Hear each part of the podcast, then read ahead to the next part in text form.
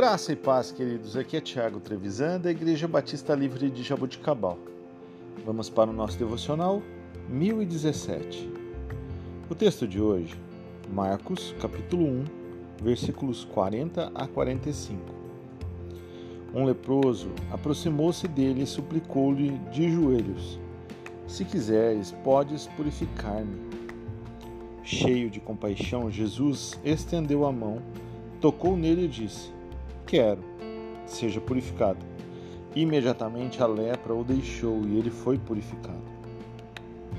Em seguida, Jesus o despediu com uma ressalva: Olhe, não conte isso a ninguém, mas vá mostrar-se ao sacerdote e ofereça, pela sua purificação, os sacrifícios que Moisés ordenou, para que sirva de testemunho.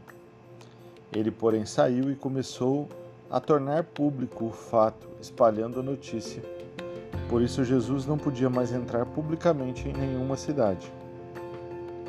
Ficava fora, em lugares solitários.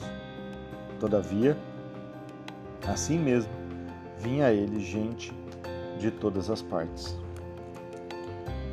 Querido, Jesus demonstra o seu poder ao curar um leproso.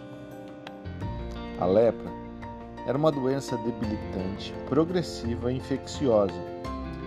Ela afeta a pele, os nervos. Nos tempos antigos, era sempre considerada uma forma de punição. Não havia esperança de cura senão por meio de um milagre de Deus.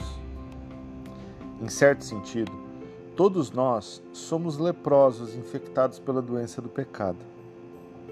Isso nos é, enfeia e nos torna espiritualmente deformados.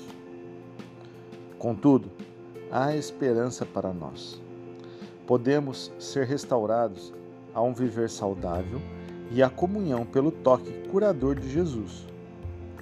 Em primeiro lugar, tal como o leproso, precisamos perceber a nossa incapacidade de nos curarmos. Então, podemos confiar que o poder e o amor de Jesus vão nos limpar e nos renovar espiritualmente. Que a graça e o amor do Senhor nos alcance para reconhecermos que somos miseráveis pecadores. Que o Senhor te abençoe e te guarde, que o Senhor te sustente, que o Senhor te dê a paz em nome de Jesus.